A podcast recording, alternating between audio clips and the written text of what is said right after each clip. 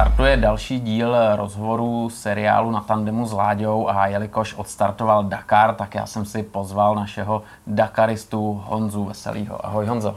Ahoj. Ahoj, já ti u nás vítám a prozradím na tebe, že ty seš dakarskou legendou. No to jsem, ale ono to nic neznamená. No znamená to, že máš víc než 10 startů na Dakaru, je to tak? Ano. Tak to znamená dost, podle mě. No, dobře.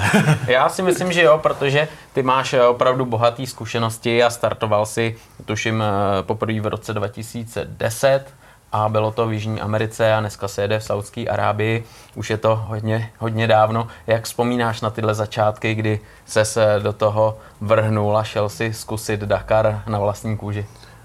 No já jsem byl už v roce 2009 na Dakaru v té Jižní Americe a byl jsem tam jako mechanik. A samozřejmě ten Dakar mě zajímal jako kluka nebo jako chlapa. A toužil jsem se tam dostat a v tom roce 2009 jsem se tam podíval a zažil jsem to na vlastní kůži a e, ty pocity byly takový jako rozporuplný, protože e, to bylo něco tak šíleného a e, šíleně náročného i pro toho mechanika, že jsem v tu chvíli, když jsem z té Jižní Ameriky odjížděl a následující měsíce říkal, že tam už mě teda určitě nikdo neuvidí jo, na takovémhle podniku. No a sešel se rok s rokem a, a já jsem se tam nějak nakazil a za rok v tom roce 2010 jsem stál na startu. Ale je to asi droga, tak jak jsi říkal, že se nakazil, tak určitě je to taková nějaká závislost a jestli k tomu přičichneš, tak asi člověk zatím jde. Tak asi, asi tak nějak, on to, ono to říká spousta lidí, říkal to i, i Božka Štan velice hezky a prostě už jsem byl nějakým způsobem infikovaný, nakažený a, a tak jsem si to dal zkusit na té motorce, zkusil jsem to, dojel jsem bezvadný a tím jsem si říkal, že by to jako asi mohlo skončit a pak jsem tam byl ještě devětkrát. Ty jo. Než se dostaneme vlastně k tím dalším devíti Dakarům, tak eh, tady je důležitý na začátku se bavit o tom, jak vlastně ty ses dostal k motorkám, jestli to bylo tak, že uh, si dělal mechanika, zkusil Dakar, nebo jestli už, už si měl něco odjeto, já vím, že ty si závodil, tak určitě tahle historie, ten začátek tvého ježdění na motorkách uh, by bylo dobrý tady takhle lidem představit, říct, jak jsi začínal, jako každý začínal nějak a každý poprvé sedl na motorku a má to určitě v hlavě, jak to bylo no. u tebe, Honzo. Tak my samozřejmě jako děti, ještě za hlubokého totalismu, nebo za hluboký totality, tak jsme tam honili různý pionýry a tak dál. A takový ty stroje, co se vyhrabali ze stodo a zprovoznili, na tom jsme jako kluci tam bez řidičáku, bez vejfuku a řádně, řádně vytuněný, eh, tak jsme to tam honili po loukách a po lesích. No a pak jsem tak jako malinko přičuch k enduru a k motokrosu. A to nějak jako s tím, že nakonec jsem šel na normální vojnu a ne do Dukly, tak, tak to nějak skončilo. Když jsem se vrátil z vojny, tak byl úplně jiný svět, eh, protože mezi tím, mezi tím byla ta sametová revoluce, nebo tu jsem zažil na vojně. A eh, vrátil jsem se a všechno bylo jinak a na motorky jsem prostě úplně zapomněl. Jo. Šlo se úplně jiným směrem. No a někdy v roce 2000 mm, vešlo jako ve známost, že se v Jablonci pojede šestidenní. Jo, jo. No a to jsem říkal, no to, to ale já jsem jako měl jet. To už jsem měl jet dávno, tu šestidenní. No a tak jsem se k těm motorkám nějak jako e, z tadyhle toho popudu vrátil a tu šestidenní jsem se svez, to byla taková meta, sen, a tak jsem se to svez. E, to teda jako taky bylo takový velice náročný, protože ten rok bylo příšerný počasí v tom roce 2002. E, sněžilo nám, pršelo nám teploty jako velice nízký. No a tak e, jsem si to teda prožil. E, tu šestidenní jsme absolvovali v týmu s Davidem Pabiškou a s Honzou Svitákem. A myslím si, že i na nějakým, tuším, 25. místě, nebo jako... To paráda pěkně a e, tím jsem si zase myslel, že to jako skončilo.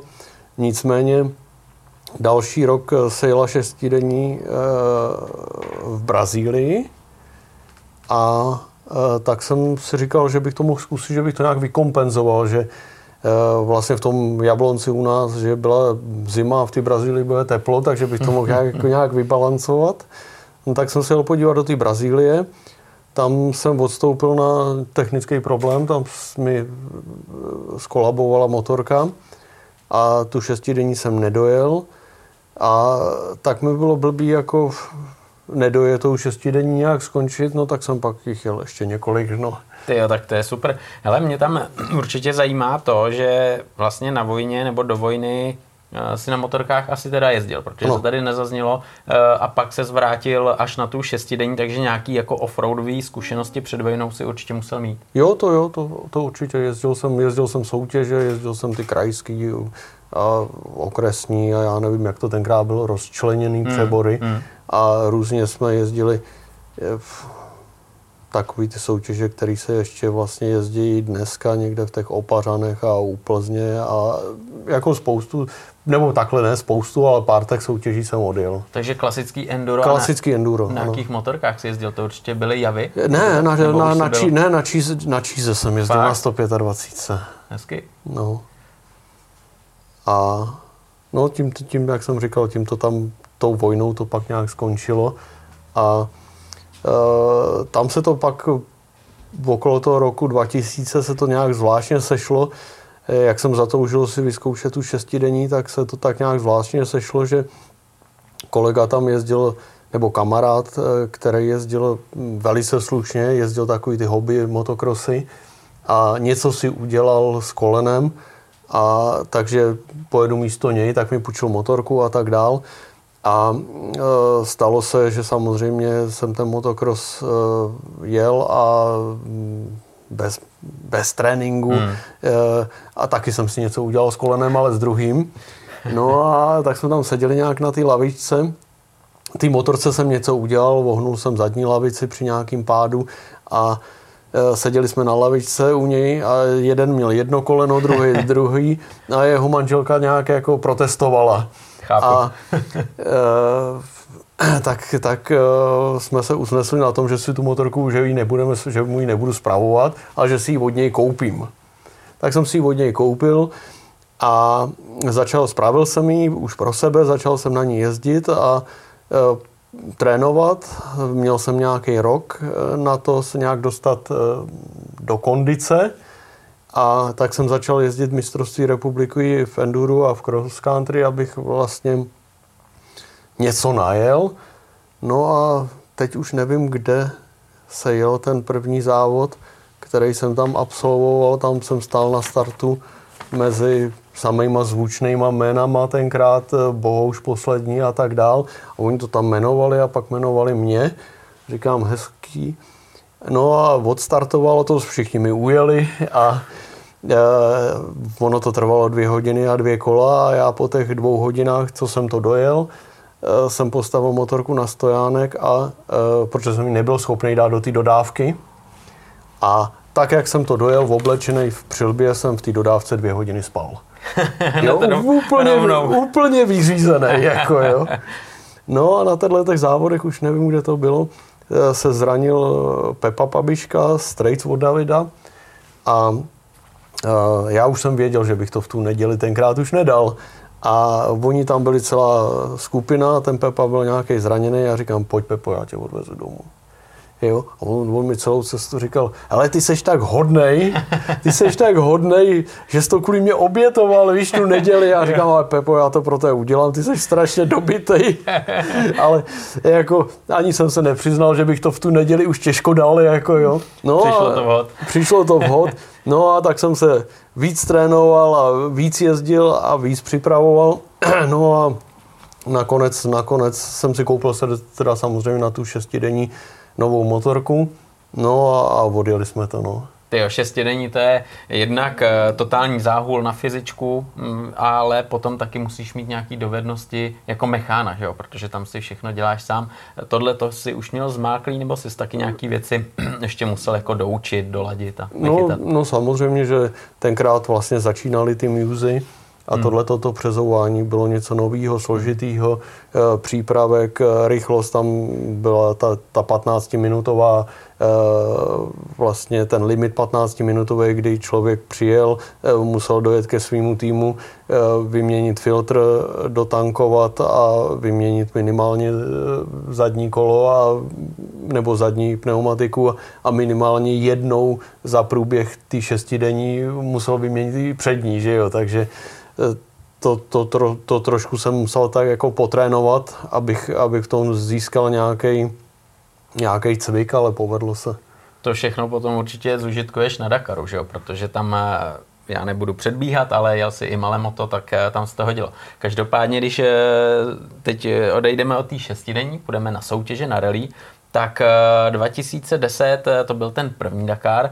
Eh, jak třeba si se připravoval na Dakar, když jsi se rozhodl, to už 2009, když jsi byl mechána, tak jsi se rozhodl, že příští rok budeš startovat a od té doby si začal makat, nebo eh, až nějak v průběhu se se rozhodnul, já tam ten 2010 budu stát a pojedu? A to přišlo nějak během toho roku. Během roku. A bylo tam spousta, spousta jako okolností a připravoval jsem se to, připravoval jsem se ne tak, eh, jak eh, by si let kdo mohl myslet. V té době už jsem měl něco na je to. Eh, nebylo to tak až asi nedosažitelný, abych to fyzicky zvládnul, ale u toho Dakaru je strašný problém se na to připravit jednak finančně hmm. a jednak technicky. Já jsem tak prvních pět Dakarů jel na Yamaze, Yamaha nevyrábí uh, rallyovou motorku, takže se musela přestavět normální soutěžní uh, motorka, normální VR. Hmm. Tenkrát se ještě jeli dvě kategorie, že jo, ty dvě kubatury těch motorek, že jo, do 450 a do 700. A, a já jsem jel na 450, takže jsme vzali normální VR a to jsme začali velice náročně přestavovat. Hmm. A uh, takže krátce před naloděním se to dodělalo, vyzkoušelo, naložilo a, a jelo se. Jo. A hele, bylo tam, bylo tam mnoho takových věcí, které nebyly úplně e, stoprocentní. Jo, jednak ta fyzická příprava na je to jsem neměl tolik, kolik by bylo potřeba, abych to s přehledem zvládnul. No a ta motorka byla postavená jako s nějakýma, ale s nevelkýma zkušenostma. Jo? Těch zkušeností bylo, neříkám, že minimum, ale spíš méně než víc. Jako. Ale ono to je logický, že jo? A asi člověk eh, tomu musí teprve eh, těma eh, zkušenostma dospět, že jo? Přesně tak, no. Takže, takže potom ty další Dakary, ať si jel na speciálu Dakarovým nebo na upraveným enduru vlastně ostrým, tak si sbíral zkušenosti a nějaký vývoj tam probíhal, že jo? Takže ty motorky určitě svěděl, co na příště.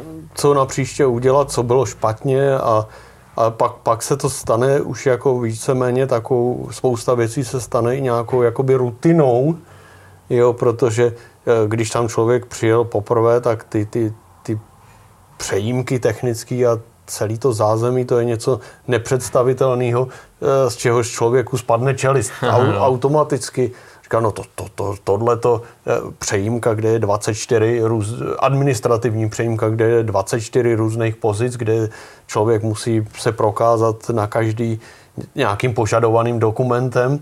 Takže První rok eh, jsem s tím měl eh, totální problém, chaos, jo, protože eh, hordy papíru, potvrzení, lékařských potvrzení, licencí, pojistek hmm. a, a tak dál, povolení ke startu.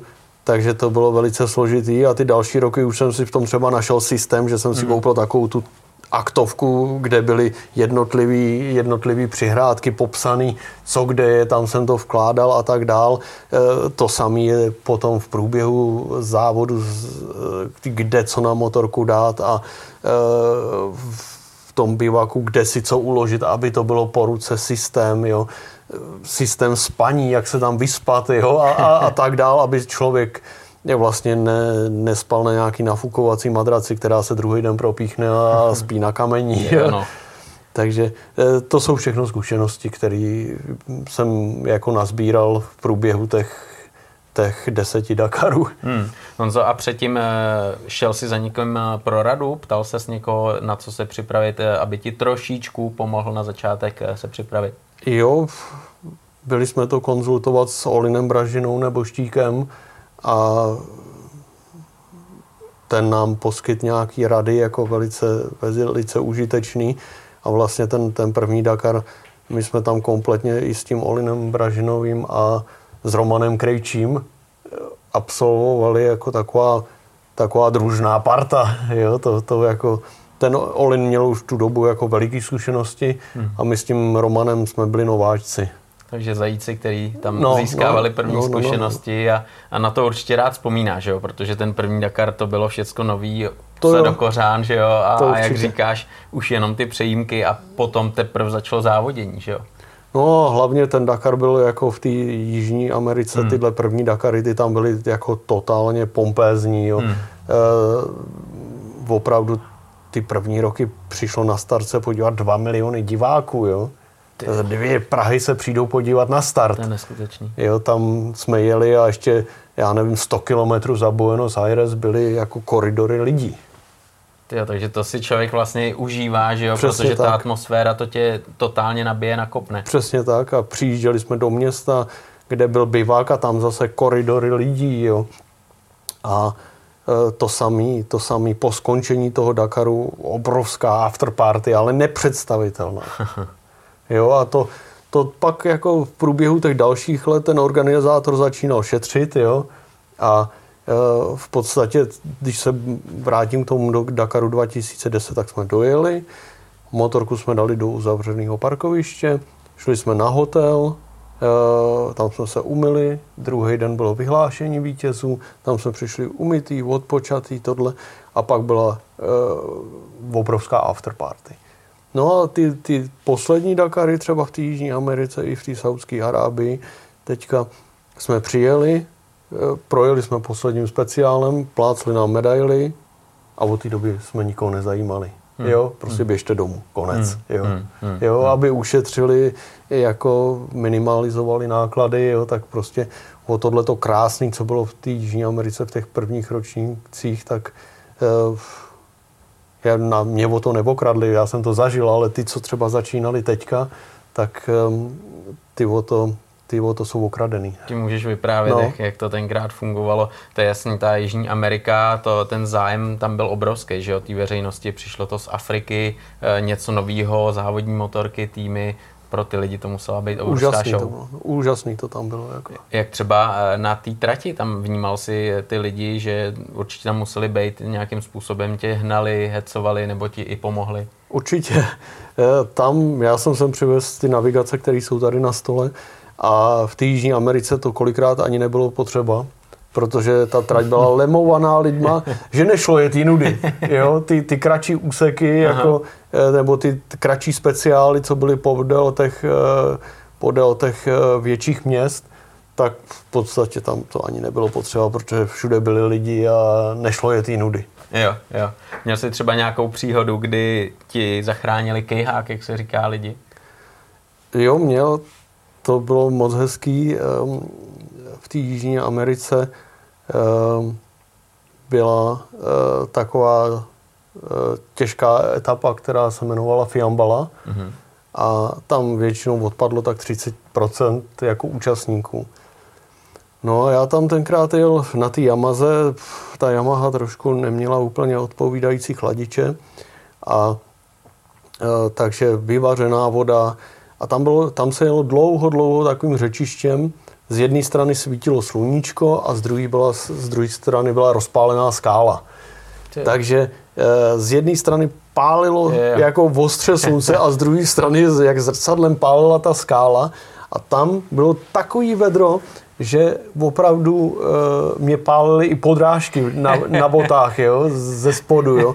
Teďka ten motor, ta motorka hřeje, generuje to teplo No a já byl úplně bez vody, motor klepal a já jsem říkal, napít jsem se neměl už čeho a najednou jsem přijel k takovému roští a tam nějaký jeho američani grilovali.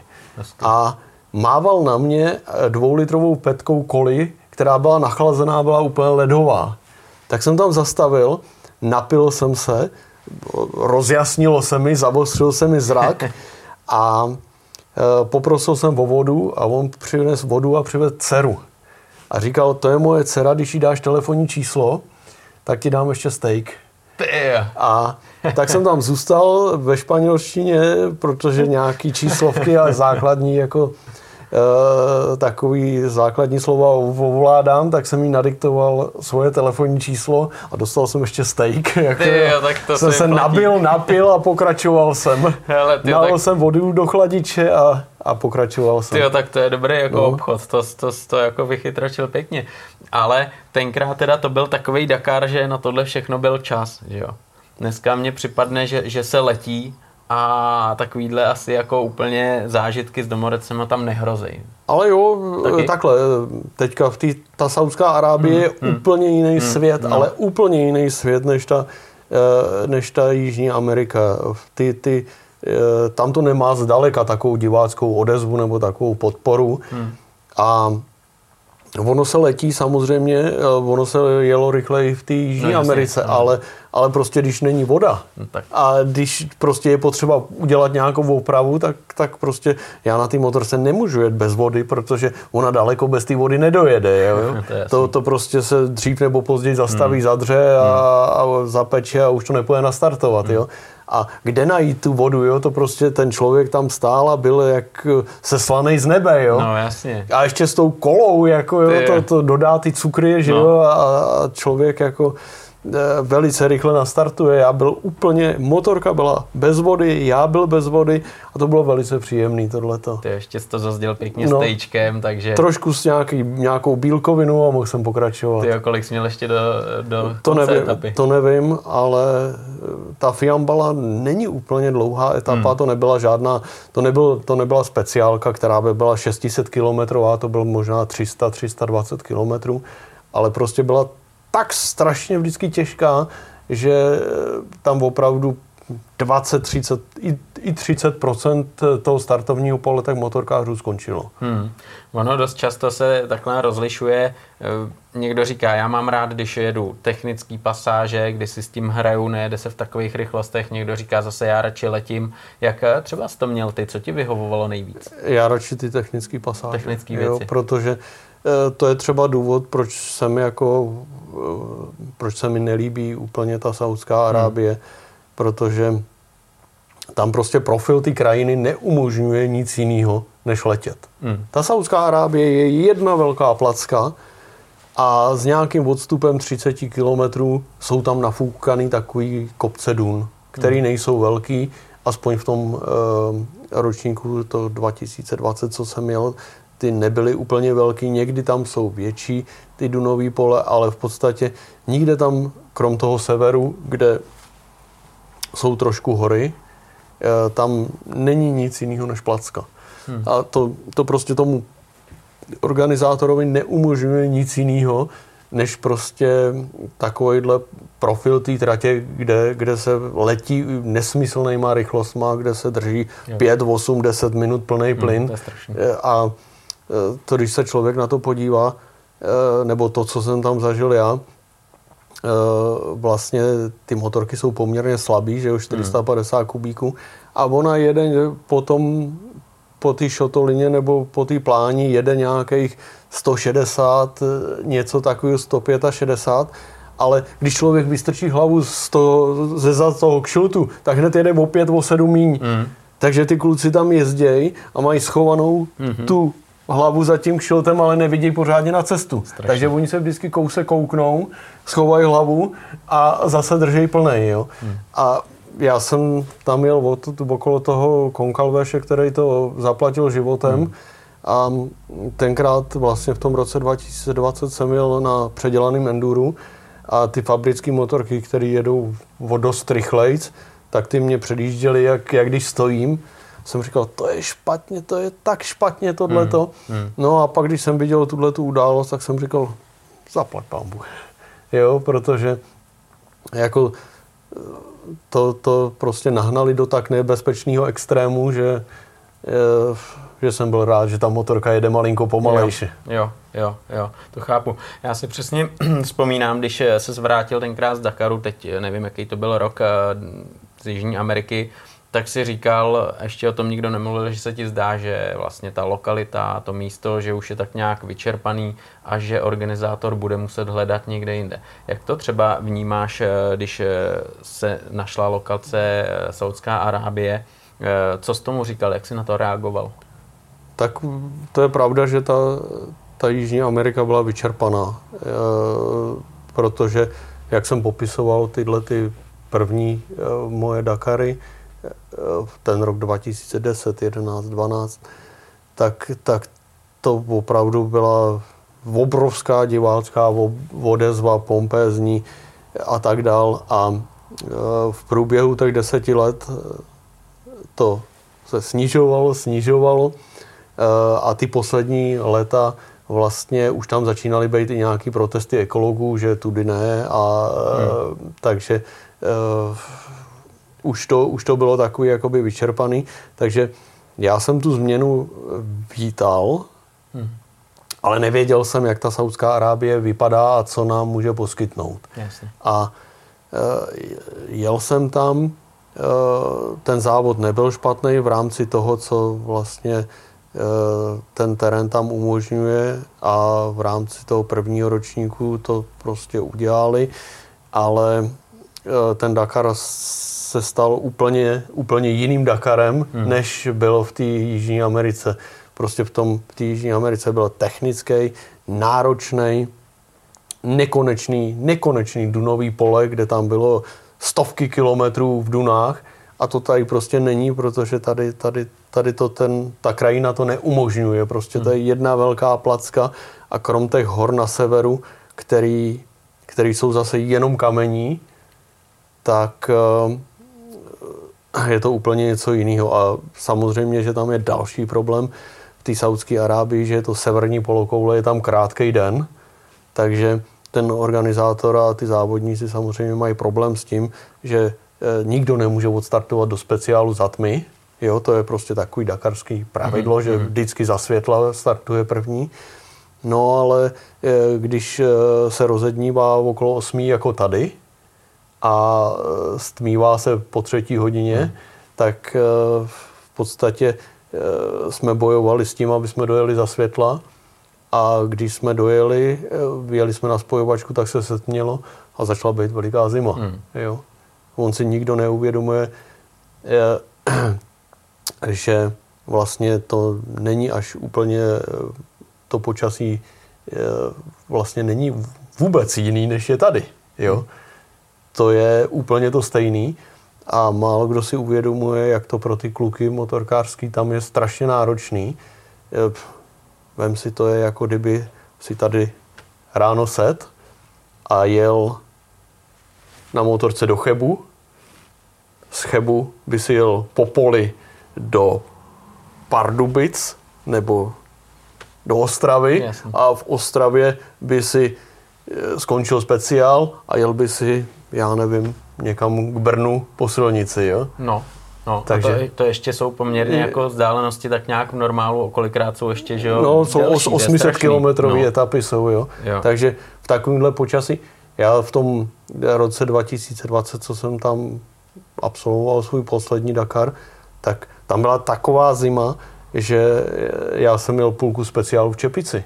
Jo, jako pod hmm. jsem měl hmm. Čepici, hmm. protože ta přilba po, pro, provětrává, jakoby. Hmm, no, jasně. A jak tam člověk jede v těch vysokých rychlostech, tak, tak prostě mě byla taková zima na hlavu, že jsem říkal, že prostě vozil jsem v kapse jednak na, ten, na tu spojovačku jsem vozil velice teplý rukavice, na ten speciál jsem vozil teplý, ale ne tak silný a pod přilbou čepici. Hmm, hmm to je jasný, tam ty rozdíly teplot eh, jsou neskutečný, že jo, to bylo třeba i v té Jižní Americe, kdy jste se dostávali do vysokých eh, nadmořských výšek, tam jste si taky užili svý To jsme si užili, ale prostě tam to byl zase extrém, hmm. ale ten extrém byl jenom jeden den nebo několik hodin, jo, a tím to skončilo, jo. Dole jsme startovali ráno, byl ten přes, přes ty Andy, eh, dole bylo teplo, vyjížděli jsme nahoru, ochlazovalo se, ochlazovalo se, ochlazovalo se, až se třeba ochladilo na minus 12, jo, minus 10, minus 12 jsme tam zažili. To je síla. A tam je ta náhorní plošina, někde v těch pěti a půl tisících metrech nad mořem, která má asi 200 kilometrů. A těch 200 kilometrů jsme museli přejet, jako jo. Jenže ono už začalo svítat, takže se začalo jako trošku oteplovat, ale furt bylo třeba minus 8, jo. Přejeli jsme těch 200 kilometrů a začali jsme klesat a tam to z každých 500 metrů vejškových jako rapidně stoupalo a dole bylo zase 35, 40 stupňů a, a to už zase člověk na tu e, zimu zapomněl. Jo? Takže jeden den jsme to tam krutě, nebo několik hodin jsme to krutě přetrpěli, ale tím to padlo. Hmm. A tady vlastně to mají ne v takovém extrému, ale každý den. Hmm. Hmm. Ono je neuvěřitelný, že jo, jak si teď zmínil ty teploty, tak eh, člověk bojuje jednak eh, s vyčerpáním, s únavou a do toho ještě to tělo musí neustále bojovat a vyrovnávat teploty. To, to člověku nepřidá, že jo? A teď vlastně 14 dní seš tom, jedeš 13 dní, jedeš ty, ty závody. Jak třeba s tímhle se dokážeš eh, jako nějakým způsobem poprat a jak se na to připravoval na, tí, na ty Dakary, aby to tělo si zvyklo na takovýhle šoky? Mhm, no, tady, tady třeba v té Saudské Arábii to je, to je strašně těžký, že to tělo daleko hůř regeneruje hmm. za uh, nízkých teplot. Jako když je, když je uh, kolikrát se stalo, že uh, někde u toho bivaku, nebo, nebo ne kolikrát, ale párkrát se stalo, že u toho bivaku v té Jižní Americe byla nějaká vodní nádrž, uh-huh. tak jsme se šli vykoupat. Uh-huh. Jo? A to prostě člověk skočí do vody, udělá pár temp a, a najednou je úplně jiný člověk, jo, vyměněný. Mm, mm. A to, to prostě nepřipadá v úvahu tam v té Saudské Arábii, tam voda nikde není, žádná vodní plocha, to tam nikdo neviděl, voda se platí, jako voda je pomalu dražší než benzín, jo. Benzín se v té Saudské Arábii jako závodníkům dává zadarmo, jo, to, to prostě tam nic nestojí, ale voda, to, to jako hmm. je cená komodita tam, jo. Hmm, ono takhle na světě za chvíli bude, ale... No, no, no, no, no. Eh, tam, eh, když se bavíme vlastně o Jižní Americe, Saudské Arábii, tak všichni, kdo sledují tenhle pořád, tak určitě vědí, že Dakar že jo, se začínal v Africe, jestli to tak jmenuje. A teď je otázka, až se vyčerpá ta Saudská Arábie, kam dál? Určitě ten to... organizátor to bude řešit. Co ty si myslíš, kdybys byl takovým prorokem? To vůbec se neodvážím jako hmm. nějakým způsobem předvídat, protože hmm. tam je tolik otázek, jo, to jsou, to jsou geopolitický, politický, ano. jako finanční, hmm. jako samozřejmě ten organizátor to má jako biznis. Jo, to je jako jasný. úplně jednoznačně. Hmm. A ten to samozřejmě bude spát nebo chtít zorganizovat někde, kde od toho, od té vlády, od toho governmentu dostane zaplaceno. Hmm. Jo, hmm. za to, že to tam přivede a že tu zemi nějakým způsobem spopularizuje. Takže eh, díky tomu já si myslím, že z půlky tam bylo v tom roce 2008, z půlky to byla nějaká teroristická hrozba, z půlky to byl nějaký jako mm, nějaký obchodní záměr, aby to přenesli eh, někde, kde jim ty vlády přispějou, protože od těch afrických vlád nedostávali prakticky asi nic. A v té Jižní Americe jako tam to štědře kasírovali, jako, jo, hmm. nebo tam to hmm. bylo štědře dotovaný od těch vlád těch států. No a o tom se ani tolik nemluvilo, ale prostě bylo to tak a, a v té Saudské Arábii tam už to je prostě veřejný, jo, že prostě ta, ta Saudská Arábie za to platí a platí za to, že tam, že tam se pořádá Dakar a platí za to, že se tam jezdí Formule 1 a tak dále, jako je to, je to o biznisu, jo. Hmm. Takže kde se to bude konat dál, to těžko, to těžko předvídat. Jako. Ono je to těžký, že jo? protože potřebuješ startovat v lednu, potřebuješ mít eh, nějakou specifikaci těch etap, té trati a potřebuješ, aby to tu zem nějakým způsobem zajímalo. Takže ono zase toho asi tolik není, že jo, jako těch možností na tu Možná naší Austrálii, nevím, jako jestli jsou schopní se tam domluvit, nevím. To, hmm. to je, jako v každém případě to není otázka jako příštího roku, ty další roky ještě tam já jako jsou, myslím, že eh, pět let je tam zaplacených a obce na dalších pět let. Nevím, jak, jestli se ta obce využije, těžko říct, to, to mm, opravdu mm, je složité mm. na tohle to jakkoliv reagovat. Mm, mm, mm. Myslíš si, že třeba Afrika to už je, to už je nějaká etapa, která je pryč a už, už jako Dakar... To určitě ne. Afrika je krásná, hmm. ale Spíš tam, tam, tam, je, tam jsou problém ty finanční důvody, jako samozřejmě, že dneska ty, ty státy v té Africe už možná jsou ekonomicky na tom malinko líp než před 10-15 eh, lety. Možná, že by se tam domluvili, ale to opravdu, to opravdu se neodvážím to spekulovat. Je, to, jako... jako to je mi úplně jasný. Ty jsi vlastně zažil oba ředitele, kteří, kteří byli na Dakaru, nebo respektive víc, ale eh, pamatujeme si nedávno Koma, že jo, jezdec, který taky závodil na motorce, špičkový vítěz Dakarovej a teď je tam Kastera. Eh, ale, mm, pardon, Koma nebyl ředitel, eh, Koma byl eh, sportovní ředitel. Sportovní ředitel. Tam byl za, to, za v tu dobu byl ještě Etienne Lavně ředitelem mm-hmm. a teď je David Castera, ale Mark Koma byl jako pro, on připravoval trať ano, třeba ano.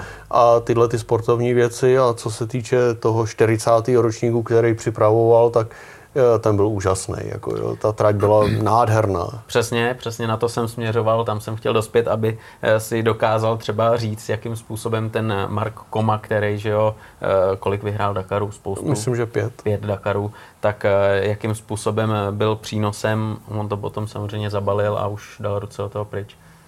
No, přínosem bylo obrovským, jako, hmm. jo, protože Eh, ten 39. a 38. ročník, eh, ty tratě trošku byly takový jako nudný hmm. a eh, v té Jižní Americe, protože nebylo tam tolik dun, bylo hodně pist a v podstatě ten, nevím jestli ten 38. nebo 39. to opravdu bylo takový závodění od vesnice k vesnici plnej a přes vesnici 50 hmm. speed limit a za vesnicí zase plnej. A e, to bylo takový jako nic moc. A pak přišel Markoma a na ten 40. jubilejní ročník postavil takovou trať, která byla prostě nádherná, duny, technický, jako jo, prostě on, on ví, co se líbí, jako jo. Mm, mm, a dokáže to i zhodnotit z Přesně toho, že tak, sedí on, na motorce. On věděl, co tomu motorkáři dělá dobře, jak by ta trať měla vypadat a uh, doved to prosadit. Mm, jo, doved mm. to prosadit a ten, ten ročník byl úplně jako geniální. Mm, to, je, to je dobrý slyšet. Tady vlastně eh, vždycky je rozdíl mezi továrním týmem a privátním týmem, když se bavíme o týmech, které jedou s asistenci, respektive jezdcí, co mají mm-hmm. asistenci a nějakým způsobem se s tím pořád tak nějak bojuje a když si vzpomeneme pár let zpátky, tak eh, třeba přišlo pravidlo, že se budou dávat roadbooky až eh, ráno, aby ty mapmeni nemohli továrním týmům nějakým způsobem připravovat eh, cestu a podobně. Jak třeba ty tohle vnímal? Mělo to smysl? Pomohlo to? No určitě, to, to, to přišlo samozřejmě s novým ředitelem, s tím Davidem Casterou. Mm. Uh, za Leveněho se tam dělali strašné věci, teda jako jo. to musím říct, že uh, to, to si člověk tam kolikrát uh, připadal, uh, že trošku zbytečně, hmm. protože ty tovární týmy díky těm, tím, tý přípravě těch mapmenů to měli tak dokonale jako zmáknutý, že ty, ty, ty velký týmy, ty kluci jezdili úplně jinudy, hmm. jo, než hmm. bylo napsáno hmm. v roadbooku. To je mazec. A vlastně tam to spočívá v tom, že uh, oni byli schopní podle toho roadbooku, který my jsme dostali po dojezdu odpoledne, oni byli schopní vyčíst start, uh, kde je start toho dalšího dne, toho speciálu. A od toho startu přes dneska Google Maps a e, vlastně ta země je oskenovaná hmm, úplně hmm, detailně. Je. A oni byli schopní e, tu trasu na, načíst nebo implementovat e, do té do mapy. A oni věděli, že kde jsou ty pointy. No a e, ta trať vedla řečištěm. Jo, ona vedla 30 km řečištěm, kde byla průměrná rychlost 15 km v hodině a e, v tom řečišti nebyl třeba žádný point, nebo byl jeden, mm. jo.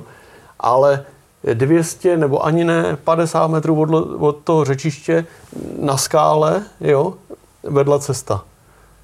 No a oni ty, oni ty kluky tovární poslali po té cestě a věděli, že na takovýmhle kilometru je v tom řečišti Vine Point, tak oni si pro něj sjeli, vzali si ho, vrátili se na tu cestu a mazali po cestě 150. A my jsme hmm. jeli 15 kilometrů eh, v hodině eh, v kamenech eh, v tom tom.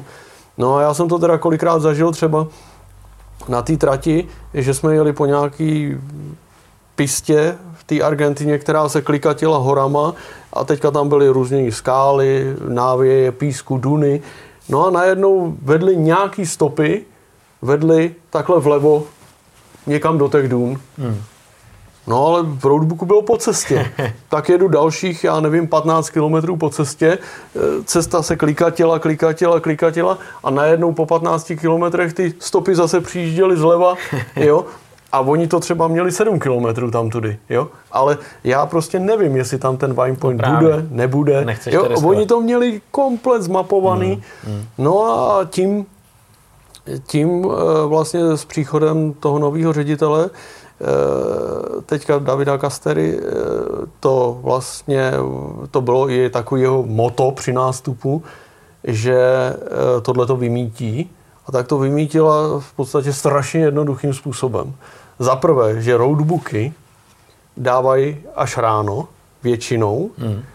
A druhá věc, že v tom roadbooku není ta spojovací etapa.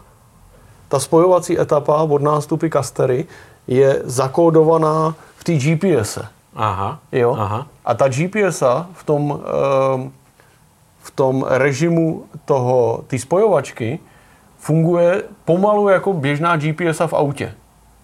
Takže eh, tam, tam to sice není tak jako graficky dobře udělaný, ale jeď rovně za dva kilometry křižovatka, kde je doprava. A tam je ta křižovatka normálně nakreslená, že je T symbolicky a tam odbočíš doprava. A tohle, tohle to, co je v té GPS, to tě dovede na start speciálu a na start tu speciálu to zmizí, zhasne mm-hmm když vlastně dosáhneš toho posledního wine pointu na té spojovačce a ten poslední wine point je zároveň startovní wine point, když tohohle toho dosáhneš, tak to zmizí a ta GPS začne ukazovat už jenom azimut a mm-hmm. běží úplně v jiným, v tom závodním režimu. závodním režimu. Takže tohle to určitě velký přínos, to velký je obrovský. smysl a bylo to vlastně tenkrát vidět, že jo? No a už... taky to samozřejmě, já si myslím, že ten tovární tým KTM to měl jako Eh, nejlíp jako eh, obsažený hmm. tyhle, tyhle ty mapmeny a, a tuhle tu geografii. A um, takže on ztratil ten svůj náskok a přestal, přestal závodit s tak obrovským přehledem hmm. a taky už pomalu přestal vyhrávat, že jo. Je to dobře, že, to, no. že se začínají zase ty rozdíly trošičku smazávat, smazávat no. a je to víc o tom jezdci a o nějaký té navigaci na druhou stranu. Zase, když dneska díváme se na Dakar, tak uh, tam slyšíme od kluků, že je to palba, že jedou x minut na vytočenou šesku, 175 km v hodině a že by chtěli, aby to bylo trošku víc o té navigaci a o těch technických pasážích. Že jo? Ale ta, ta, ta, prostě, jak jsem říkal, ta Saudská Arábie to neumožňuje, neumožňuje. jako krajina to mm. neumožňuje, ta zem to neumožňuje, protože to je jedna velká placka. Jo? Mm. Mm. A tak, mm. takže tam to můžou namotat mm. křížem, krážem, ale ty kluci furt budou jezdit po rovině a furt tam budou jezdit tyhle ty nesmyslné průměry. Hmm, hmm. Když už jsme právě teď eh, se bavili o tom továrním privátním týmu, když ještě pomineme malé moto, že jo, bez asistence, tak eh, tam samozřejmě jsou rozdíly. Jednak mezi jezdcema, protože tovární jezdec má šanci celý rok testovat, eh, být pořád na motorce, trénovat, má na to určitý rozpočet a pak samozřejmě má tovární techniku a z té dokáže asi ždímat víc, jo, než Jo, to určitě, tak jako ty, ty, ty, tam jsou obrovský rozdíly, jako jo. A samozřejmě je to všechno o penězích, hmm. jo.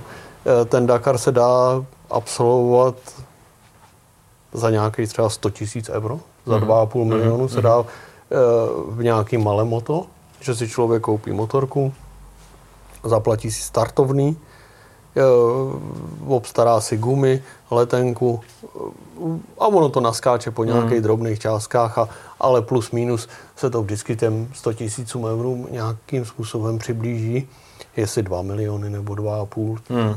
Je to, to, to, je, to je v podstatě hmm. jedno. pak, uh, pak je pak jsou takový týmy, jako je MRG, které jsou poměrně jako profesionální, ale jsou daleko, daleko na dohled těm fabrickým týmům. Mm-hmm. A tam je to o nějakých větších penězích. No a, a u těch fabrických týmů to je absolutně o astronomických penězích. Jo. To, to prostě je násobně, ale možná desetinásobně víc než u toho Malemota. Jo. Takže, takže oni mají malinko lepší techniku, ale v podstatě se dá říct, že ta eh, replika rally, co si člověk eh, může objednat a koupit u KTM, eh, to není až tak špatná motorka. Hmm. Jo? A není až tak propasný rozdíl mezi tou motorkou, co si člověk dokáže koupit za nějaký milion korun od ty KTMky, protože ta motorka stojí asi dneska 27 tisíc euro plus DPH, no. takže plus minus milion korun nebo něco pod milion korun.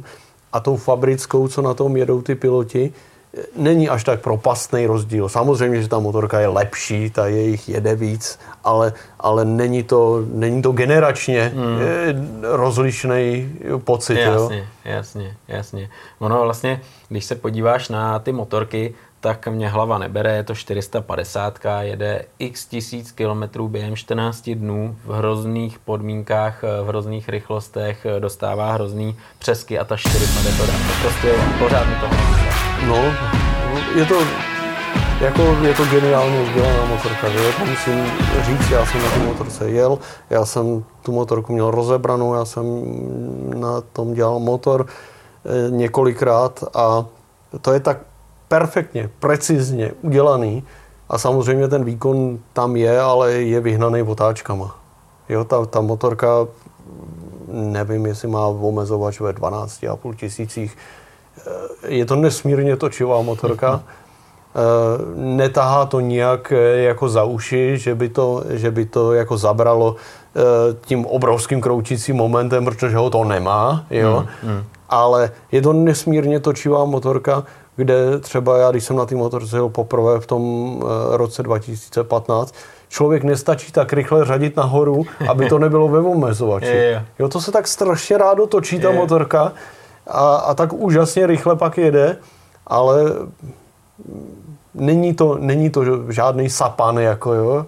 Je, je to velice příjemná motorka. Hmm, hmm. Ono jedna věc je motor, že jo? Další věc je, aby ta motorka se dala dobře, rychle nějakým způsobem opravit, údržbu udělat. Tam taky je to všechno tomu podřízené a ty říkáš, že to je prostě precizní práce, že to je opravdu vychytaný za ty roky, to má fabrika fakt vyladěný. Jo, má, mají to udělaný, ta, na té motorce je všechno přístupný. E, teď přijde nová motorka od příští roku, dneska na tom ty fabricky jedou, ty první, tak prvních pět, pět kluků na tom jede a ta už má trošku jinou koncepci, ale tahle ta e, letošní, která letos je naposled, tak e, to je taková ta klasická reliová konstrukce, kde je příhradový rám, v tom je podvěšený motor.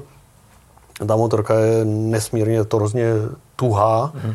a e, ten, ten přístup k tomu všemu, vzhledem k tomu, že ten motor je zavěšený v tom té příhradové konstrukci, tak je také úplně bezvadný. Tam se sundalo, sundal, sundal ten, ten ochranný kryt pod tím a vlastně všechno na tom bylo přístupné a i eventuálně vyměnit motor u toho je strašně jako jednoduchý, eh, protože ten motor je vysí na, kypu, na čepu kybný vidlice a e, za hlavu, jo? takže vlastně dva, dva nosné prvky, nebo dva prvky, kde je ten motor upevněný a odpojit, odpojit eh, instalaci a ten motor je venku. Jo. Hmm, to je všechno přizpůsobený. No, no, no, Tady no, no. tomu, aby to všechno fungovalo.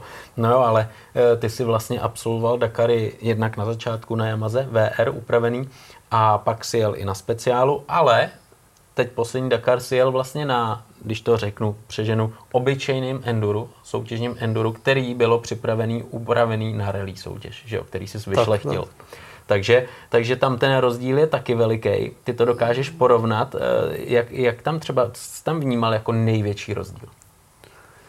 Tak ta Yamaha, co jsem na ní jel ty, ty, ty první Dakary, to bych řekl, že byla docela obstojná motorka. Ta, ta jako, na tý se jelo velice hezky. Mm. Jo.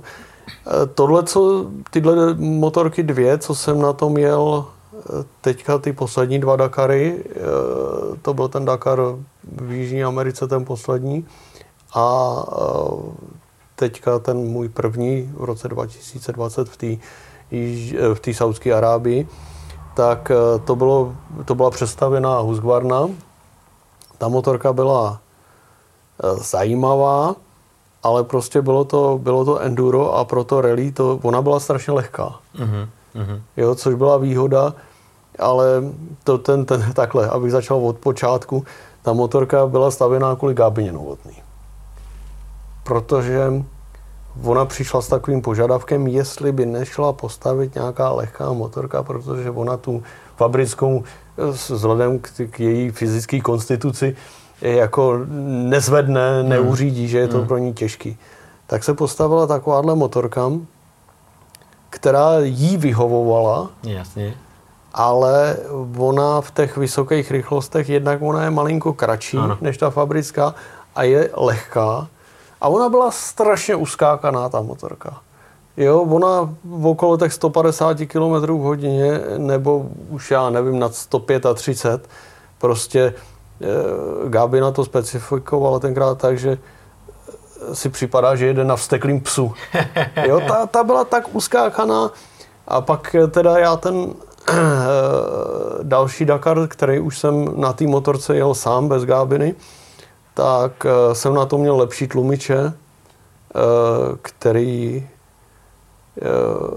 který tomu dali jako malinko štábní kulturu, že to nebylo tak uskákaný, ale přesto to mělo k té replice jako ještě mm. míle daleko. Mm. Jako, jo. Mm. Je to krátký, vědě, je, je, to, je, to, je to kratší, je to lehčí, prostě ta váha, ač třeba ten zadek z té repliky byl, mm. jo, ten mm. celý zadek mm. jsme tam naimplementovali tady s Radem Aha. vlastně z té repliky, Aha. ale tak ta přední nádrž byla větší, byla vysoko jako klasický enduro, nevobtejkala ten motor, to těžiště nebylo tak je. dole. Jo, je to jinde. Prostě, prostě, ale zase ta motorka byla jako výrazně levnější, jako, hmm, hmm. a eh, ale pro ty, pro ty velké rychlosti v té Saudské Arábii se zcela minula, jako jo, s tím prostě tam, kde se jezdilo, jezdilo opravdu takový, takový uh, dálky na plný plyn, tak tam, tam prostě ona hodně ztrácela. Hmm. Ono asi v té Jižní Americe tam by to byl trošku větší přínos, než naopak tady, kde se Přesně pálí v těch no, no, rychlostech. Ten, ten, ten poslední Dakar v té Jižní Americe jsem měl taky na takové motorce a to, ten handicap tam nebyl tak veliký a nebo ta motorka určitě nebude špatná jako na takový jako menší eh, rally, jako je, já nevím, Ceres, Hellas, Elshot nebo něco mm, takového, mm, mm. tak to je geniální kompromis. Jo. jo. Ale tadyhle na tu velkou rally je potřeba jako speciál. Uh, opravdu ten vyšlechtěný speciál. Mm. Já jsem se jednou svezl právě na Dakarce od MRG a Eh, svezl jsem se i jako na soutěžním enduru, tak eh, mě překvapilo, jak strašný velký rozdíl mezi tím je. Už no. jenom raid, eh, ta, ten pocit dlouhý motorky, úplně jiný a, a dovedu si fakt jako živě představit to, co jsi tady teďkom zmínil. Když půjdeme o těch motorek k rally, tak tam samozřejmě se jede pořád, nechci říct nějakým riziku, ale je to všecko hrana a přicházejí zranění. Ty jsi taky užil svý a nějakým způsobem si fungoval i se zraněním a dokázal si dotáhnout Dakar s nějakýma bolestmi. No to, to, to, to, to k tomu patří, jako jo. A e, já jsem si teda přetrpěl ten svůj první Dakar, kde jsem měl z, taky se zlomenýma žebrama a s přetrženým vazem v koleni. A to asi od druhého dne nebo od třetího, nevím. A teďka ten poslední Dakar, myslím, eh, v té první a poslední, první a poslední, myslím, v té eh, Jižní Americe pro mě byl takový kritický. A tam jsem měl taky se zlomenýma žebrama, nebo předposlední, teď, teď, teď, teď, teď nevím.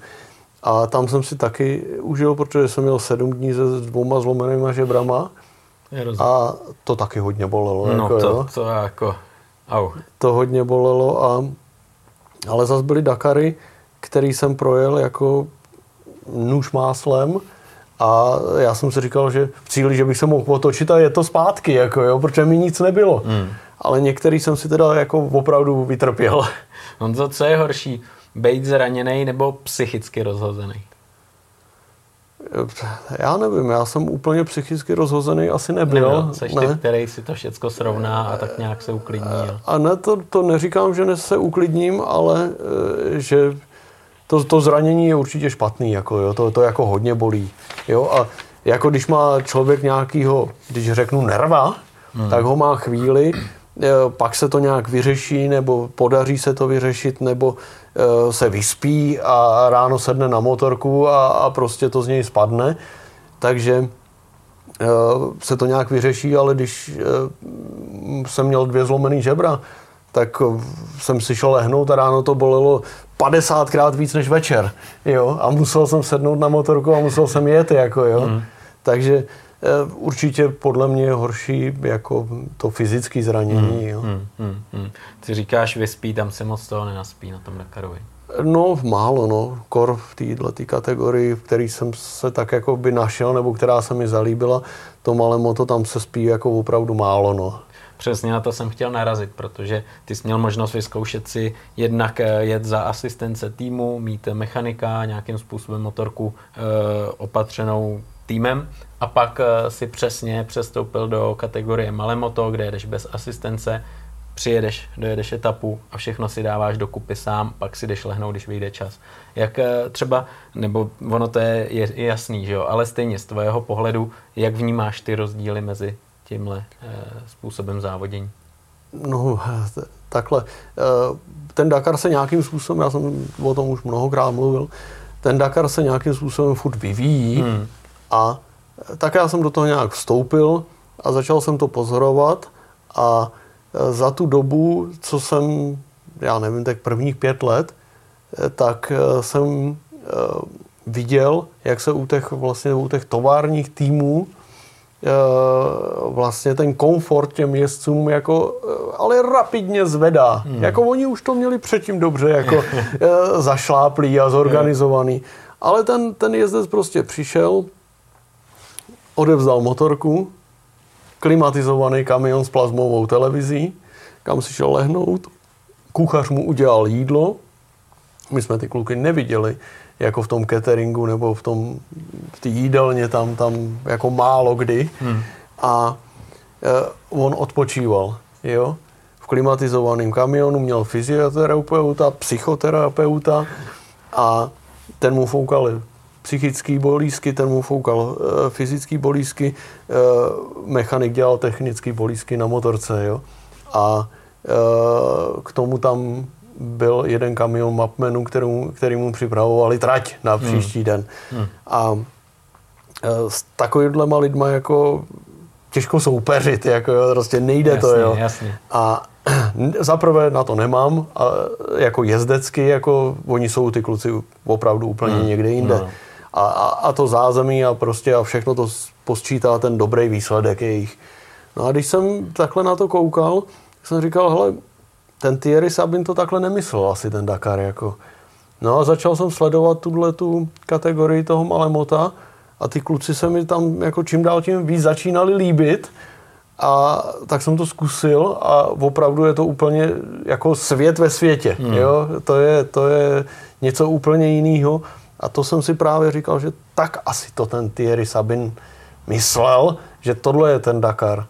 No a jako opravdu se mi to líbilo tam je úplně jiná parta, takový jakoby lidský, srdečný, teplý, eh, že prostě ty kluci si pomůžou, jo, že tam eh, je takový fajnový kluk, eh, Matthew se jmenuje, který to vede a každý kluk, který tam přijede, on ho přijde přivítat, zeptá se, jak bylo, co se stalo, jestli nebyl problém my mu odezdáme tu kartu a potřebuješ něco, jo, a takový, takový úplně super, jo. A všichni mají ty podmínky tam úplně rovný, jako. To je super, tak by to mělo být, jo. Ale ono zase, jak říkáš, se to vyvíjí, OK, jsou dvě kategorie, je to asi dobře. A kdo chce, tak si může vybrat. Teď samozřejmě v tom malém, mote, malém motu ty přijedeš a musíš uh, začít makat na motorce, seš na to sám, případně ti někdo může pomoct, asi jak jsi říkal.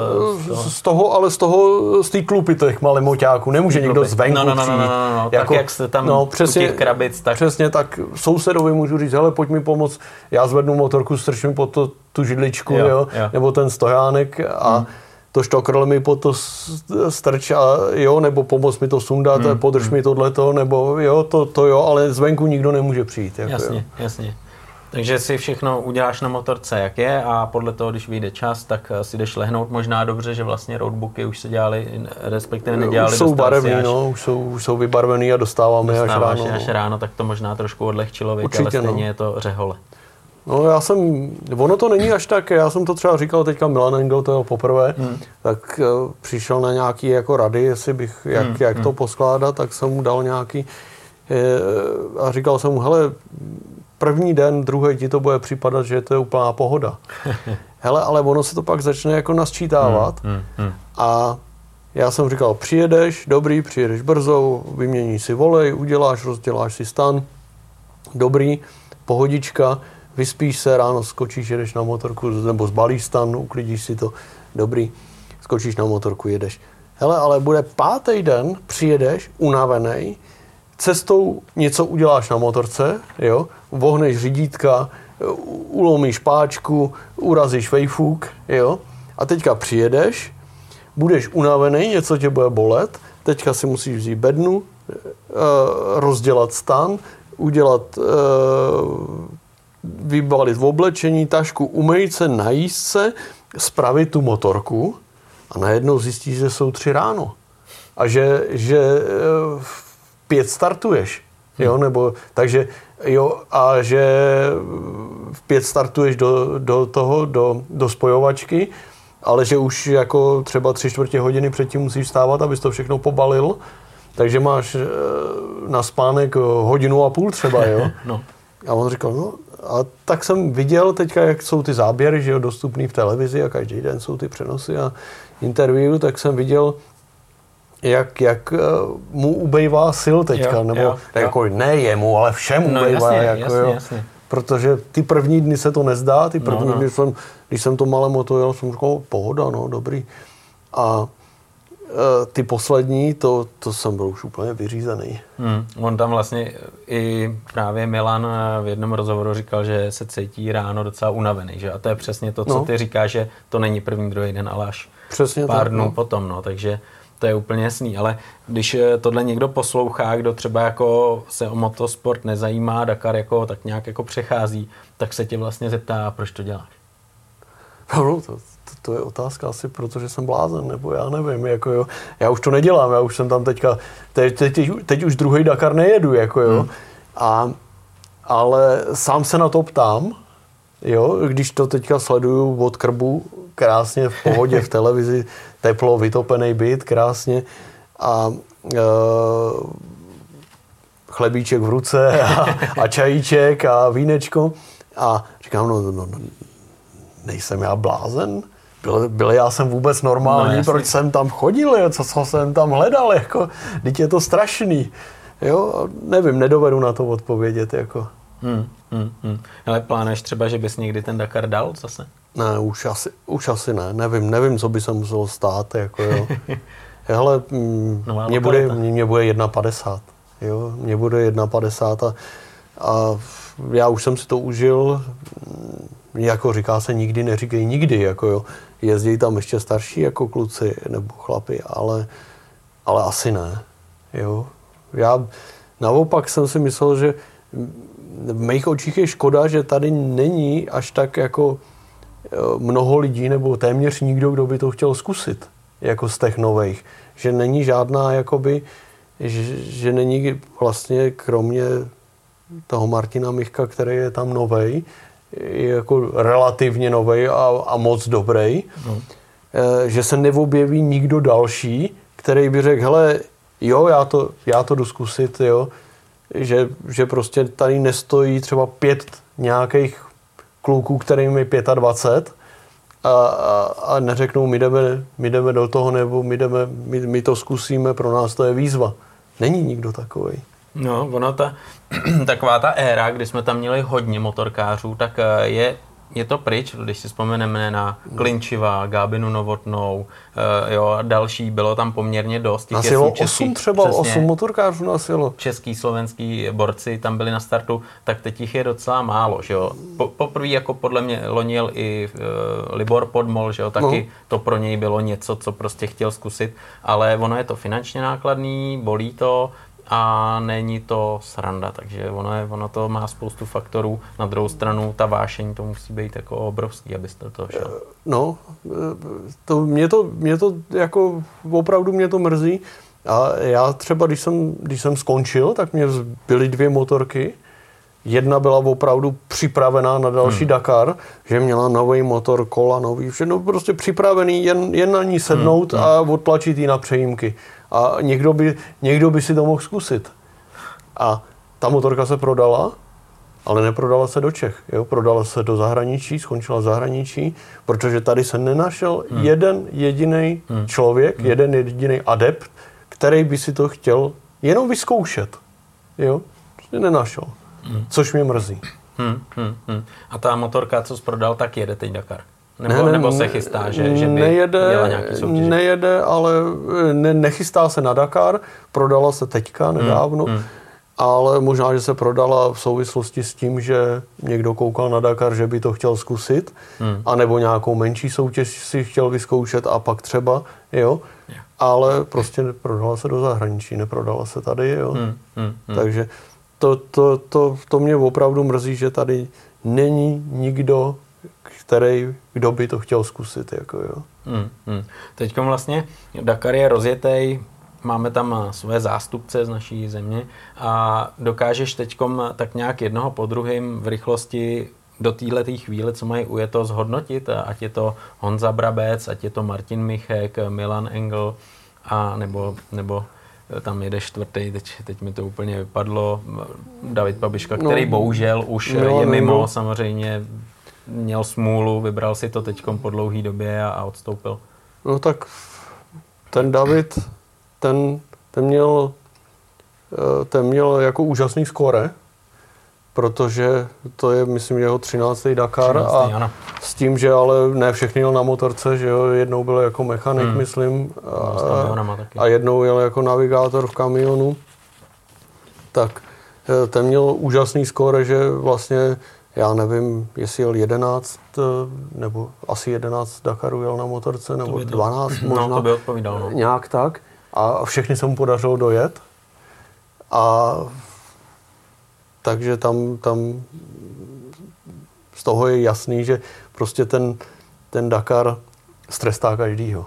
Jo? Hmm. Ať tam, tam se může stát cokoliv, on ve spoustě těch Dakarů měl jako obrovský problémy technický. Eh, některý Dakary dojížděl taky jako zbědovaný, jako hmm. zdravotně. Jasně.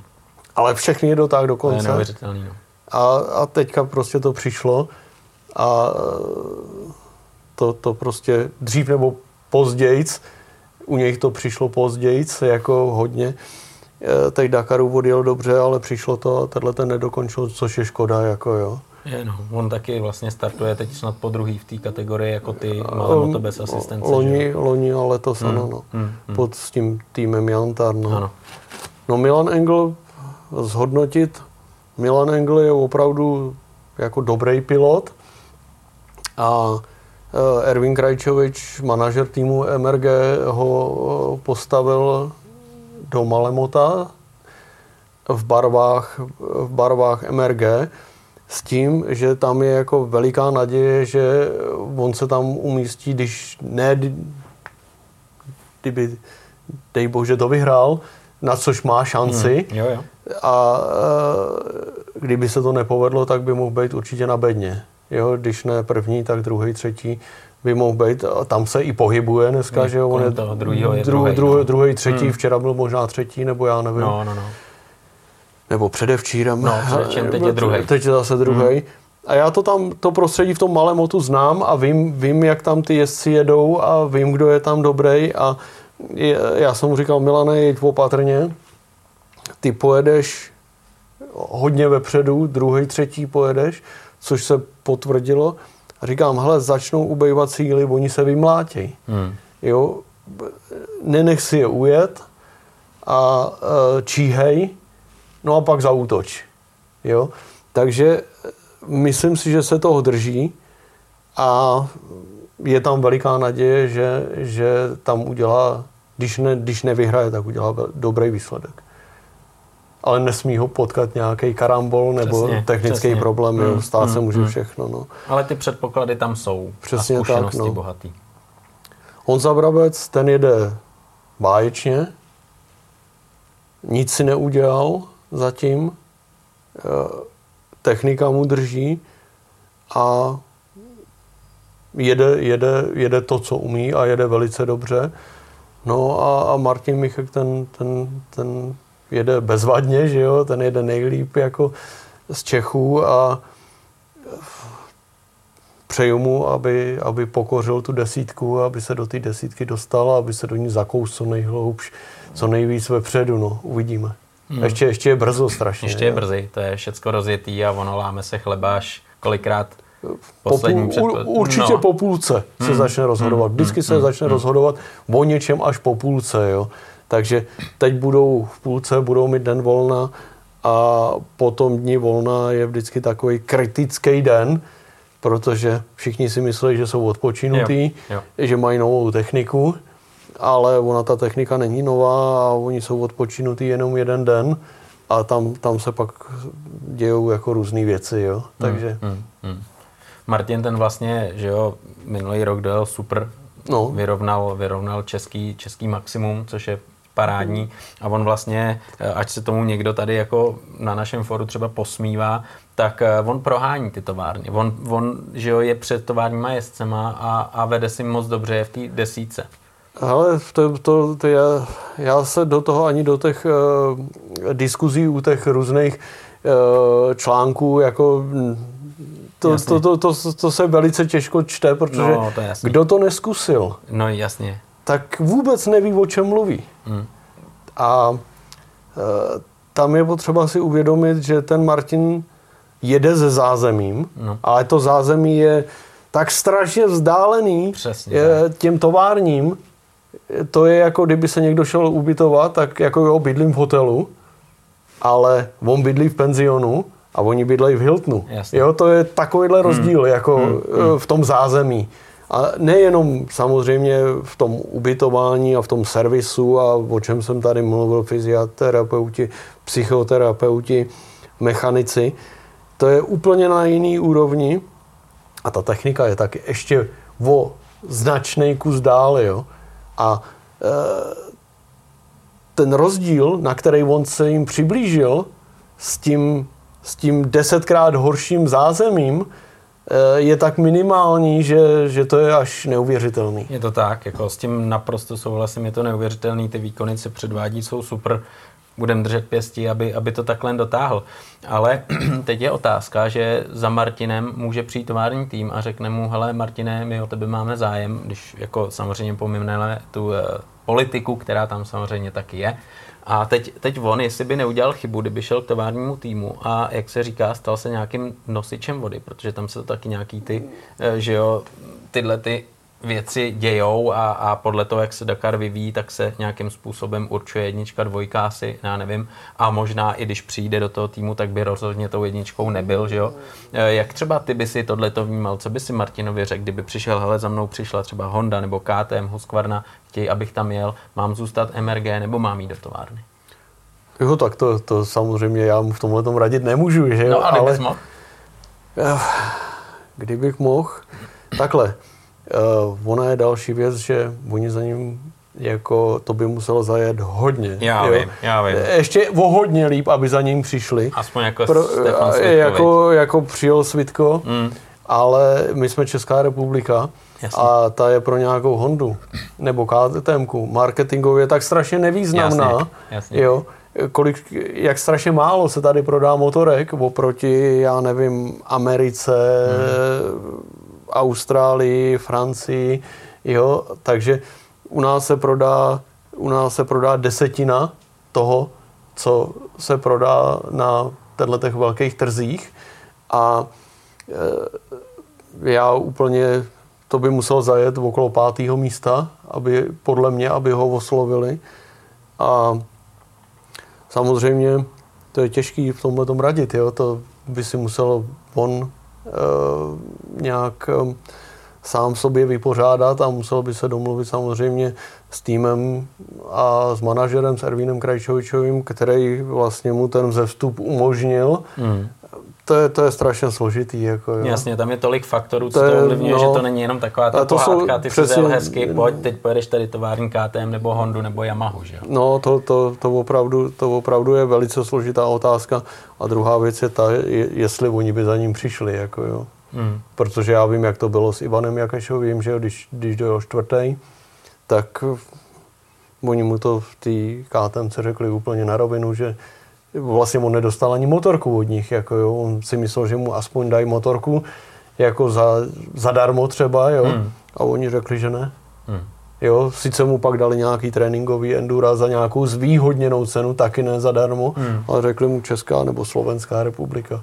Co Slovensk, to, Druhá třída, no, my tady to, to, jdeme jinou no, ligu. No, to pro nás jako obchodně nic neznamená, že jo? Hmm. Protože pro ně, pro ně samozřejmě ten Dakar je, je nějaký marketingový projekt a výstavní skříň a marketingový projekt za, zaměřený na prodej jejich zboží. Že? Hmm, hmm. Hele, na to, na to přesně navážu tím, dneska tam startuje vlastně hvězda MotoGP, Daniel Petrucci. Eh, co říkáš na jeho výkony?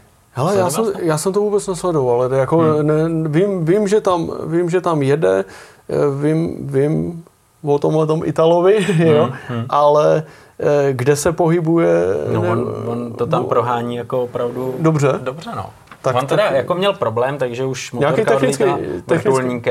ale pokračuje dál. Už, jo, na to žolíko. No, no, no, no, no, no, no. A jako ty výsledky jsou neuvěřitelné, jo, takže...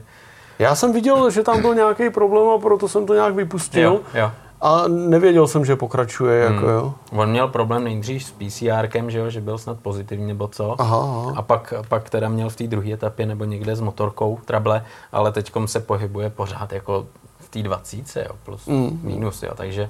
No tak to je, to je jako, a on je tam nováček vlastně. Úplný nováček, silničář MotoGP jezdec, že jo. No tak určitě musel mít nějakou přípravu, nějakou no, průpravu, ale jako klobouk dolů, protože jako ta, ta, ta dvacítka, ty, ty jedou tak opravdu z mýho pohledu tak strašně rychle. Mm. Jo, já nevím, já jsem v celkovém pořadí se nejvíc kous, myslím, že na 39. Mm-hmm. A e, to byla nějaká schoda jako velkých náhod, a, ale jako ta dvacítka, ta opravdu, to, to už je z mýho pohledu jako, to, to už jsou velký kluci, to už jsou velký borci. to je jasný, to je jasný. Když eh, se podíváš teď eh, na ten rozjetý Dakar, já vím, že to je strašně těžký, máš tam nějakýho favorita a máš tam nějakýho koně, který eh, už teď by si dokázal říct, hele, já si myslím, že tenhle klub to vyhraje.